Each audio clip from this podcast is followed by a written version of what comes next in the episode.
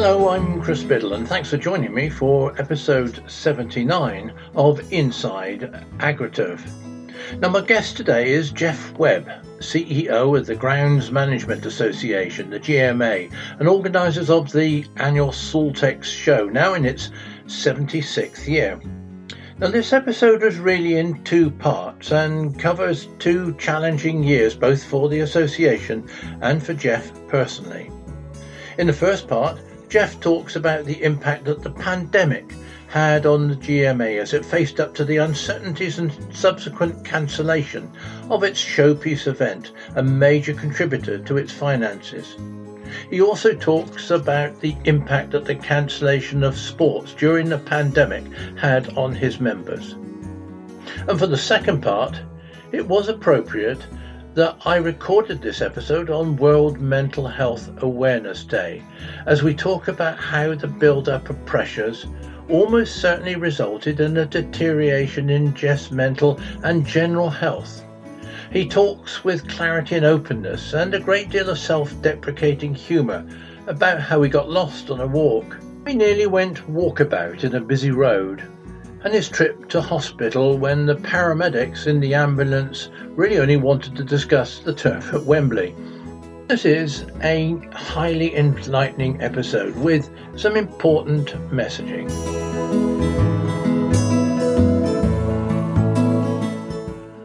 So, Jeff, many thanks for joining me. Now, if, if we go back to the spring of 2020, and Boris Johnson has just announced a lockdown, and you have pretty well sold out Saltex in November, uh, what next?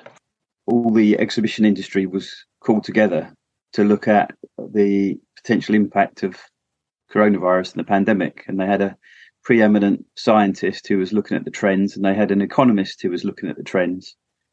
And the scientist said, this could go on longer than you think. And the economist mm-hmm. said this will be over by July. And if it is, we'll all be um, experience a quick peak, but then back to business again. And of course, as we know, it went on for over two years. So, what did your uh, opinion of economists? Well, as you, as you know, they seem to be split, don't they? Depending on which economist you want to go to. Absolutely. Uh, and, for, and for you, you will have had a, a successful show in 2019 and will have been well advanced in your plans for the 2020 Saltex show. And I guess that meant sort of returning a lot of the money that already been paid and so on. Yeah, I mean, I think we we put in what we called internally a pandemic recovery plan. I think, like everybody else, we we looked at the options and tried to discuss it openly with the exhibition world that we were working within and also make sure that, that we treated our customers that come to Saltex with, with respect and openness. And as you know, we offered everybody a refund as things transpired. We, we did try and look at uh, a rescheduled date, but obviously the pandemic was still taking a grip of everything and it just proved impossible. So we went for the decision to issue refunds. That, in our case, was uh, a substantial six-figure sum uh, going straight back out of the door. But we don't really class it as our our money anyway until one show's passed and the next one begins. So, in in terms of the way we handled it, we gave people the options and provided, I think, a a, a good and fair offer for those that stuck with us and kept some deposits in that sort of thing. And then we had to look at, like every other business, what do we do now? And it wasn't just obviously the trade show that was affecting our ability to operate as an organization. You know, our raison d'etre is to educate and train people. And I think people forget that, you know, the main reason that we run Saltex is so that we can offer the sort of expensive programs that we do, investing and advocating on behalf of the, the industry and, and helping people. So we couldn't hold face to face classes, which were all about training. Um, and we had to come up with a plan, which comes back to this pandemic recovery plan we put in place. Luckily, we had good reserves. We took that decision to give everybody their money back. Uh, many, many people took that, and for obvious reasons, we understood that. We then decided to turn all our education courses that weren't online at that point into online courses. So we now have, I think it's 15 up and running from a standing start two years ago of, zero. Yeah. So it's about agi- being agile, really. Yeah, yeah, and thinking on your feet, and presumably, uh, as an organisation, uh, whilst you're significant, you're small enough to be uh, agile and, and and be able to make quick decisions. Yeah, I think it was. Um, we, we've got a very good board, and and we have a good working relationship. I mean, I personally work very closely with our, our chair, but but the whole board is made up of people who have the best interests of the industry uh, represent the various sectors. So I think it's important to sort of put across to your listeners that you know our board is made up of people that are practicing in in grounds care in some medium, whether that's um, as a grounds manager. Um, we, have got people like Neil Stubley from Wimbledon, Dave Robert. We've got Adrian Kay at York Racecourse, James Wright at, at Leeds University. Uh, we've we've got people representing the various sectors, and then we've got beyond that board members that have got good uh, business backgrounds and can take good strategic decisions. So at that point in time, you're looking at the finances purely and simply because yeah, yeah. you're in the business then of making sure that you're looking after your team of people, your staff, and the longevity of the association alongside that. What was the uh, what was the attitude and experiences of your members during that very strange year of 2020 when uh, we were in lockdown. Nobody was quite sure what was going on and and the likes of Karl McDermott at Lords was was cutting the outfield and preparing pitches not knowing whether they were ever going to be played on. And Neil Stubley of course at, at Wimbledon uh, was in the same position. If, if if you take the broad swathe of your members was there a great deal of furloughing going on? Were, were they protected in that way? Um I, th- I think you did find skeleton staff being put into operation in the majority of cases. Um, I, I, won't single out any one, operation because you know we're literally talking about thousands of grounds at, at, all levels. So whether you're working in a university or an independent school, whether you're working at, at Wembley Stadium or, as you said, uh, Wimbledon, etc., I think everybody just had to manage through a very very difficult situation. But I think what what did happen is that employers who perhaps, let's say, morally didn't have the best interests of ground staff at heart used it as a very good opportunity to save cash, so, yeah. purely and simply. Pro- probably at the downfall of the deterioration of the surface itself. Um, so that puts huge demands if you're in that situation and you have an employer like that.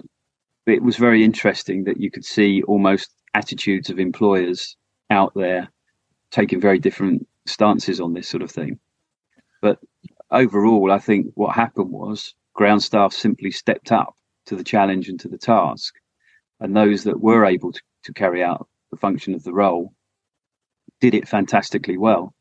The casualty of that, I think, is probably hours worked, work life balance, and making sure that um, you know these these staff were looked after. And if they had had furlough situations, bringing those staff back into play as soon as possible.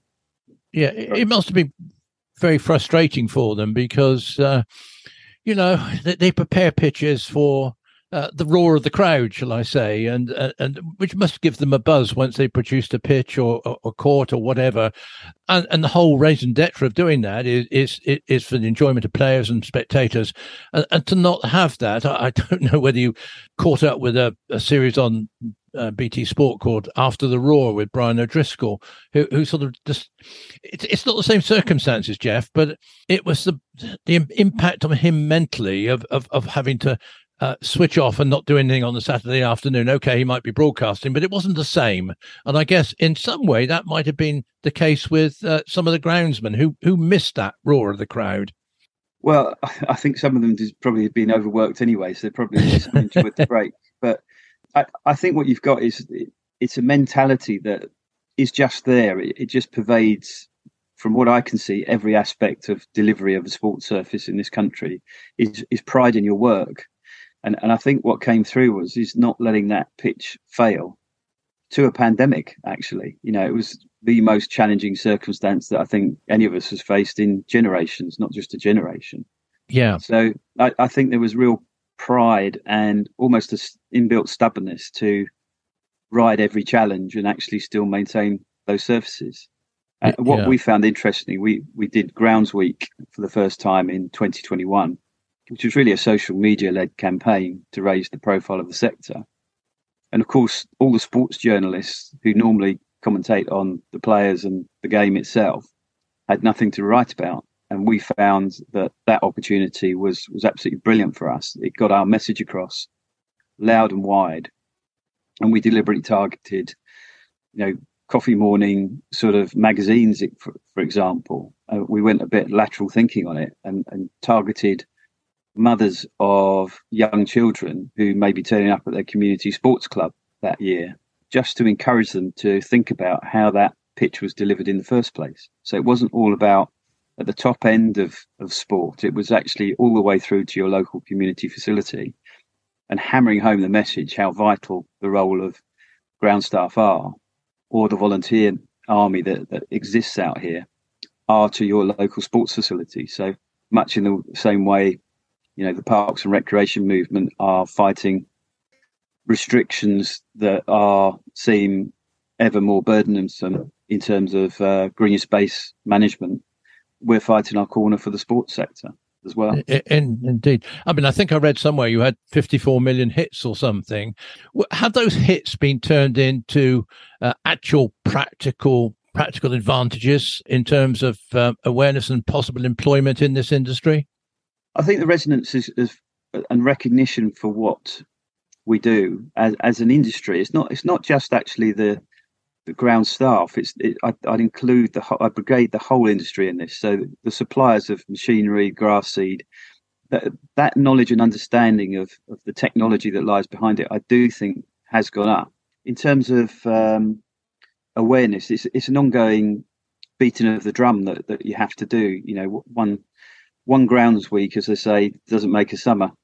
You've got to keep at it. So I think you have to do the formal advocacy work that we do throughout the year, uh, as much as you do the sort of publicity led statements that, that, are things like Grounds Week or or having a shop window like Saltex, which again, you know, does enable us to invite a lot of people of influence into the, the halls at Saltex to see what's on offer.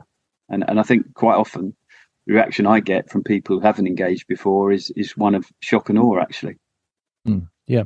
And so looking back, I mean, for all the uh, negative things and, and, and, dreadful things about the pandemic and, and lockdown, uh, do you look that it uh, actually uh, created opportunities for you that you might not have, well, you, you would have taken perhaps earlier than you might have done? Because I guess bringing uh, training online might have been something you would have been doing in the future because of uh, time restraints and similarly uh, mounting a, an awareness campaign. So that gave you the opportunity, did it, that uh, that particular period? I think it's really ironic. Um, there are still debates about what's the best way to run an office in a post-pandemic world, and and I think it's going to be an ongoing debate. Actually, in our case, what what we we've found is we were pretty much working remotely from home, all of us. I mean, I'm talking to you today from my home. That that's my contract. My office is my home we've always been pretty agile because we had a network of uh, regional staff anyway. But we have a core team working in our office in Milton Keynes. Um, but we give them options. So if they want to come in, they can come in. If they don't want to come in, that's okay. And what we tend to look at is is there any deterioration in performance if you're working from home? And I think it has to be a choice. And employers are going to have to be able to be flexible in, in the packages that they give to staff and I think what's changed is people want more than just a salary now. And obviously, that's a prevalent issue, if not the most prevalent issue in the whole of sports turf grounds management. And I, think it's the same across horticulture. Is the profession is seriously underpaid, and we are trying to do things around that, and we continue to to have that at the forefront of our strategic sector. But um, it, it's it's a tough climb because you're coming from a very low base to improve upon people's overall packages. But I think also there's an attitudinal change that needs to take place at the higher echelons of sport. And I'm, I am talking, you know, in, in top class professional sports leagues. I think you've got individual businesses with individual chairmen at the very top of these trees that don't quite get sometimes the importance of paying a fair rate of pay, but also treating people in, in a modern world through HR conditions in the right way. So hours worked ridiculous in some cases. We know that from the research that we've done. Rates of pay vary a lot. And I think one of the issues we've got on the sports turf side, slightly differently to the greenkeeping side, is we have to go to each sport on a case by case basis. They, they all have slightly different starting and endpoints to how they've arrived at how they pay people and how they look after people in the modern day and age. So we're having lots of discussions with all the different sports. We've just, for the first time, wor- working with Premiership Rugby actually, have got a benchmarking program up and running where we're doing the research at the moment for full implementation next year. But that really is is the benchmark that you need. And one of the other things that we're working on bringing to the market um, in the not too distant future is what we now call a grounds management framework as well.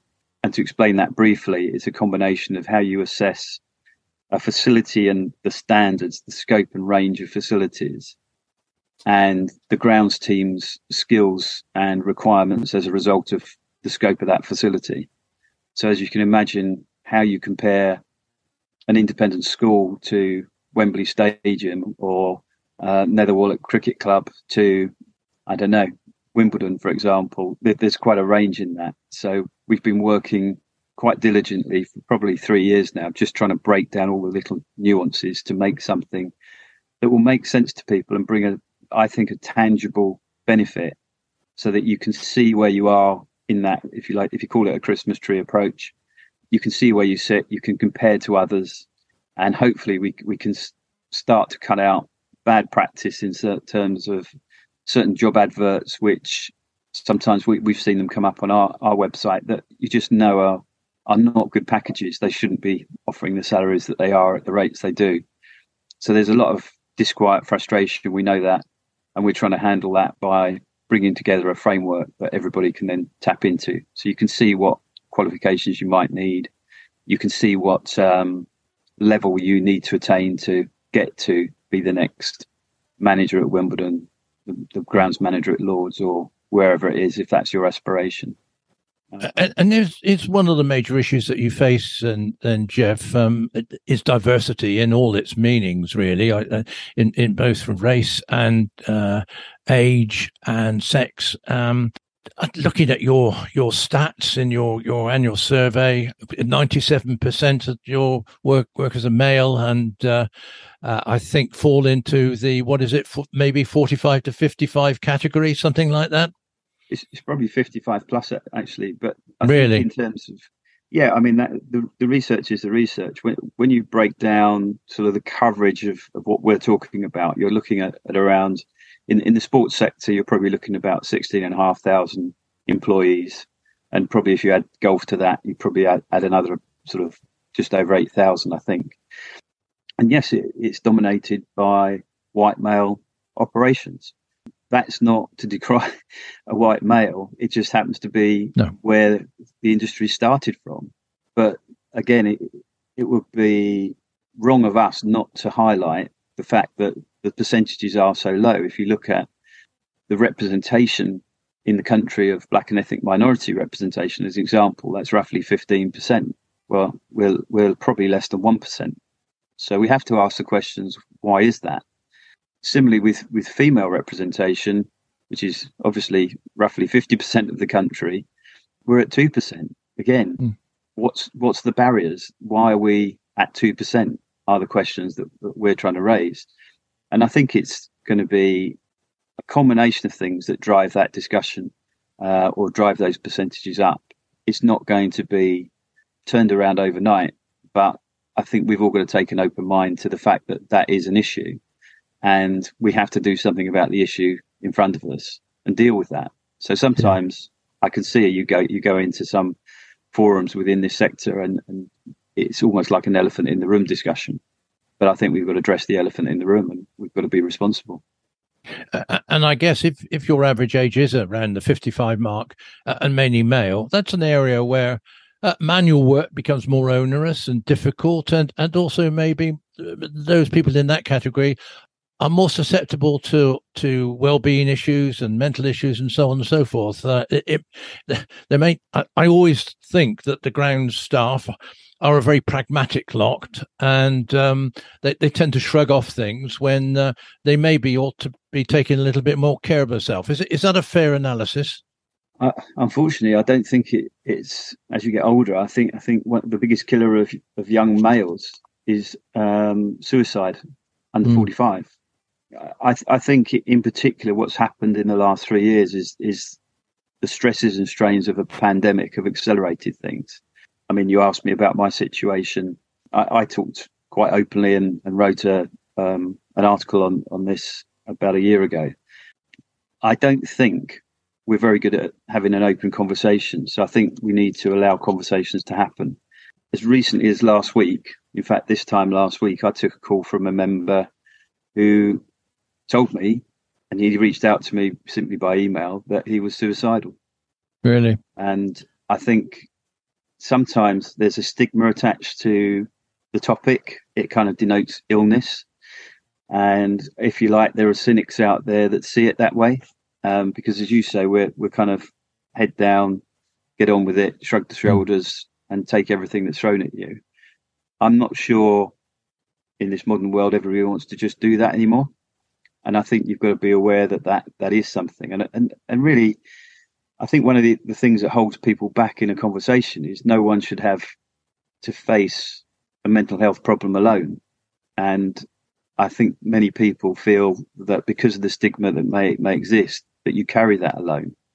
You know, in my in my case, I, ironically, I got to a point where I didn't realise I was um, in quite as bad a state as I actually was because I was literally taking on the burden of managing our association in a pandemic, and at the same time, in my case, and and um, ha- having to sort of look after a, a dying father who was at, at, the point of dying of a combination of lung and brain cancer. I remember spending a month becoming his carer because the local hospice couldn't take him because this was through the pandemic.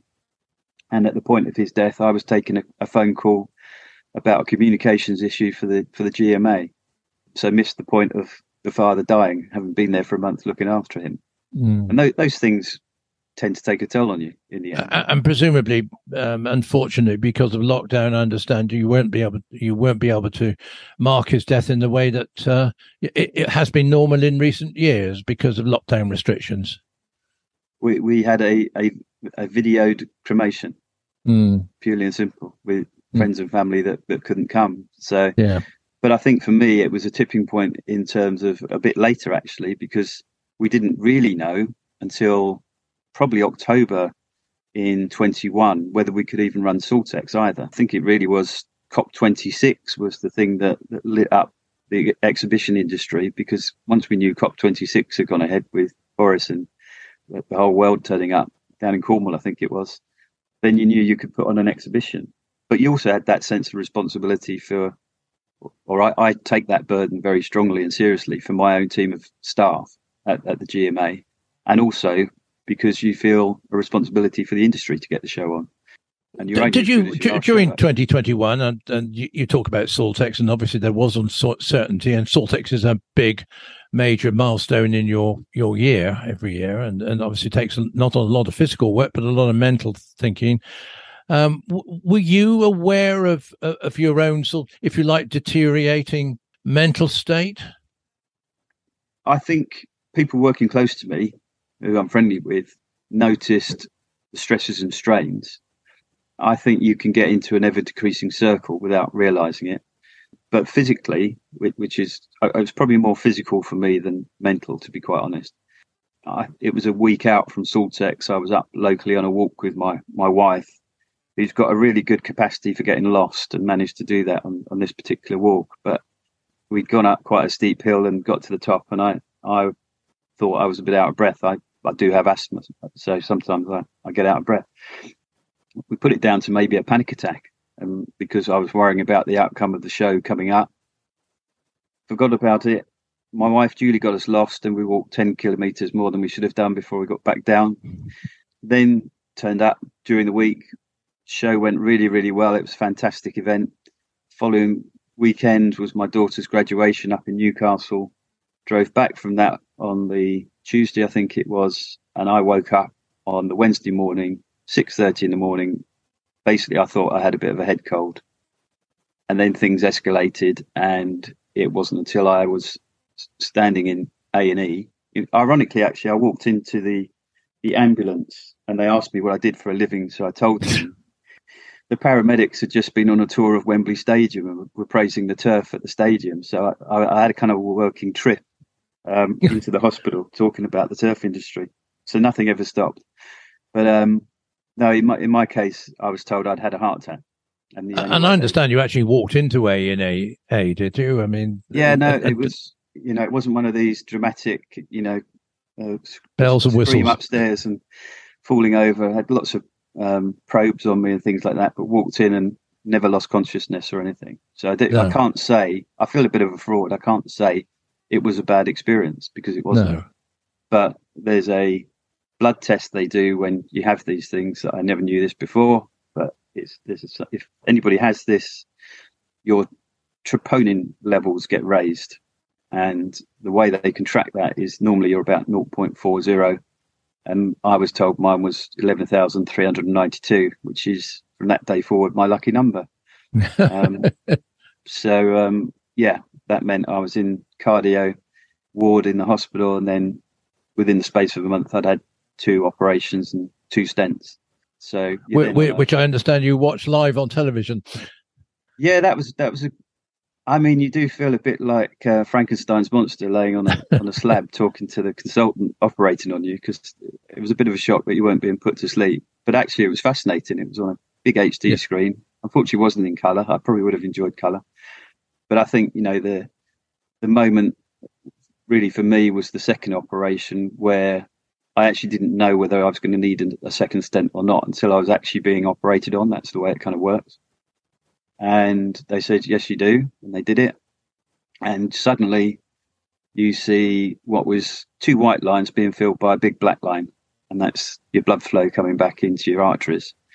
And I thought, I'm a lucky guy. Is actually what Spooky. I. Then you're on to the, the recovery program. Uh, Jeff, do you do you put down uh, that episode, your heart attack, and the operations you had, really as a as a result of the previous two years um, build up of, of, of stress and pressures? Well, the first thing I'd say is if anybody feels anything in their body, especially as a man in middle age, don't be afraid to ring up the paramedics to come and check you out because it could be a heart attack. So that that's the warning. I think it's a difficult one because there's a history of um, heart disease in my family, but at a lot later in life. So I think some families are, you know, hereditary in, in danger because they've got it in their family. But I think I got it accelerated by the pressure that had been applied during that period. And that's what the feedback from consultants were. So one of the things I did, and, and I'm one of those that would have said, just rub it off and get on with life. They offered a what what's called a CBT course as part of the recovery program. So you do physical and mental recovery. And, and I just found it very useful. It just gave a bit of structure to things. And it was good to talk to somebody independently because what people don't see is the knock on effect to people around you that like you and love you. You know, could be, you know, family, friends, obviously. Um, they feel the pressure of somebody who's probably feeling the pressure because they want you to be well. So I, th- I think that's why you've got to have an open conversation. And like I say, I think it's it's making sure that you that you can uh, separate that work and personal life when you're working remotely, especially, which is what we were doing, and how you then come back from that. Uh, in my case, there was a very low spot where I, I I was at a point of, ironically, I stepped out potentially across a road next to a cemetery which I call the dead centre of where I live. But then immediately I thought this is a really stupid way to end your life because it was an Ocado lorry with a big grapefruit on the side of it. And I thought, death by grapefruit is not going to get me today. and, um, you know, you, you just then look at yourself and actually have to self question yourself. Well, if, if you're feeling this, this low, why is that? What what is it that's caused you to to get to that point? And that's why I've I've talked very openly about it. Um, you know, I know probably it'll be the end of my career. Nobody probably employ me because of the stigma that surrounds this conversation. But hey, I've got enough of broad shoulders over the years just to sort of carry that that weight. And if it helps have, by having this conversation, others out there, then that's what I'm trying to do with it. Simple as that. And presumably, it was a, it was a great. You, have got a, a, good team at the GMA, um, and um, obviously they had extra uh, work on. Because how long would you uh, after you had your operation? Where how long were you off work? Shall we say? Um, I think it was about. I, I came back just around BTME, so I went to BTME, where I caught COVID as did three of my staff. oh, I'm glad we're doing this remotely. You know. yeah. There's no blame attached to that, by the way. But uh, in in terms of uh, actual coverage, probably about four months, and then yeah. I, I, came back over a period of uh, I think the next two months on a part time basis. Yeah. But I, I have to say, one of the funny things is you go to these physical exercise classes and it was at Aldershot Cricket Club. So I spent the time during these classes looking at the, the cricket pitch outside, waiting to see where the, where the ground staff were. Didn't see many actually. So if you're out there, you've got a great cricket pitch, by the way. But yeah, I, I kind of got into this twice a week session with people from all walks of life and people younger than me. I mean, I was 59 when it happened to me. Um, and there's such a range of people in this thing. So I'm actually contemplating writing either a sitcom or or a, a little book, which working title is called "It's a Heartache." But you'll have to wait for that and see if it ever ever transpires. I've got the basis for some characters based on that experience. If you look um, generally throughout your membership of the GMA through ground staff, how big an issue is it? I mean, uh, are you are you aware and now more aware of some of the pressures on on your members, people who work in grounds care. Do, do you get much feedback from the members on on these kind of well-being issues? Yeah, I mean, I've I've been going to turf business summits for quite a long time, and there's been a lot of conversations within that forum um, on this particular subject, and, and quite interesting some polls done, and it, and it is high up. I mean, re- recruitment and pay was the number one on the last session I went to mental health was second. And if you can imagine a room full of sort of 50 males, I think it was one last year where Karl Standley stood up from Wembley Stadium and uh, talked about his situation that he's faced. There's others out there that I know that have talked about this issue. But I, I think it's really important to to say that you know people look to the GMA. We're we're not the experts in mental health. What we're looking to do is work with the experts that are to enable better member services back out. So, you know, it's very, it's very much opening up the conversation and making pe- people feel comfortable about being honest about their experiences. I mean, for one of the things that, that we've looked at and we've implemented within our organisation is employer uh, program. Really, it's an employer assistance program, which you know they're, they're pretty cheap to operate if i'm quite honest and anybody could do this but it's, it's essentially a confidential service providing employees with help or advice on all manner of problems and overall mental health difficulties. And it and it could be lots of drivers that bring you to a point in time. You know it could be financial issues it could be as i say just relationship issues it could be work issues.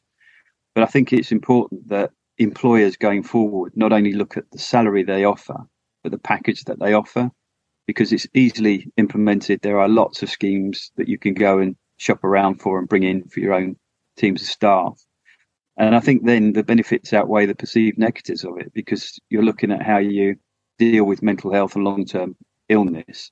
If you can stop that at source, then you're saving, you know, not only the employees stress and strains, but but you're actually um, looking after the business as well as the employee. So I think it's a win-win in those situations.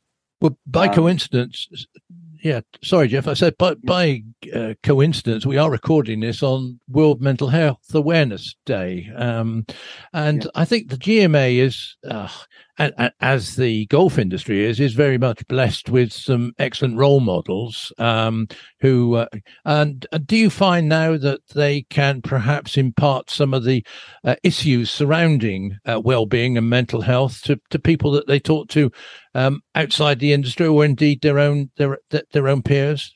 Like I say, I think I mean I've I've had lots of personal chats with with Karl and others. I know Danny Negus down in Eastbourne has has um, talked quite openly on this subject. I think the more people that are willing to have the conversation, the better. But I think it's also important to not over expect of those people who've spoken out, because, as I say, none of us are professionals. We're just pe- people with experiences that can share that and help other people who may be going through something, a crisis at that point in time, to get through it. And, and that's the main thing. I think it's where it gets to a point where an individual just feels helpless, doesn't feel they've got anybody they can talk to, whether that's through their own personal pride or embarrassment or stigma, as we've mentioned, and feel that there are avenues that you can explore. I mean, people used to think about Samaritans, for example, as I don't, I don't need the Samaritans, but they're a really good professional people on the end of the line that if you just dial, and I'll give you the number, it's 116 123, they're there to offer support 24 7. So that's just one example. But I, I, I, would look at all the agencies that, that exist. I mean, I know Perennial have, have given off uh, our horticultural based employees support over many, many, many years. So it's looking at where are the experts and, and making sure that you, you open up and have those conversations and, and really don't leave it too late is the key thing.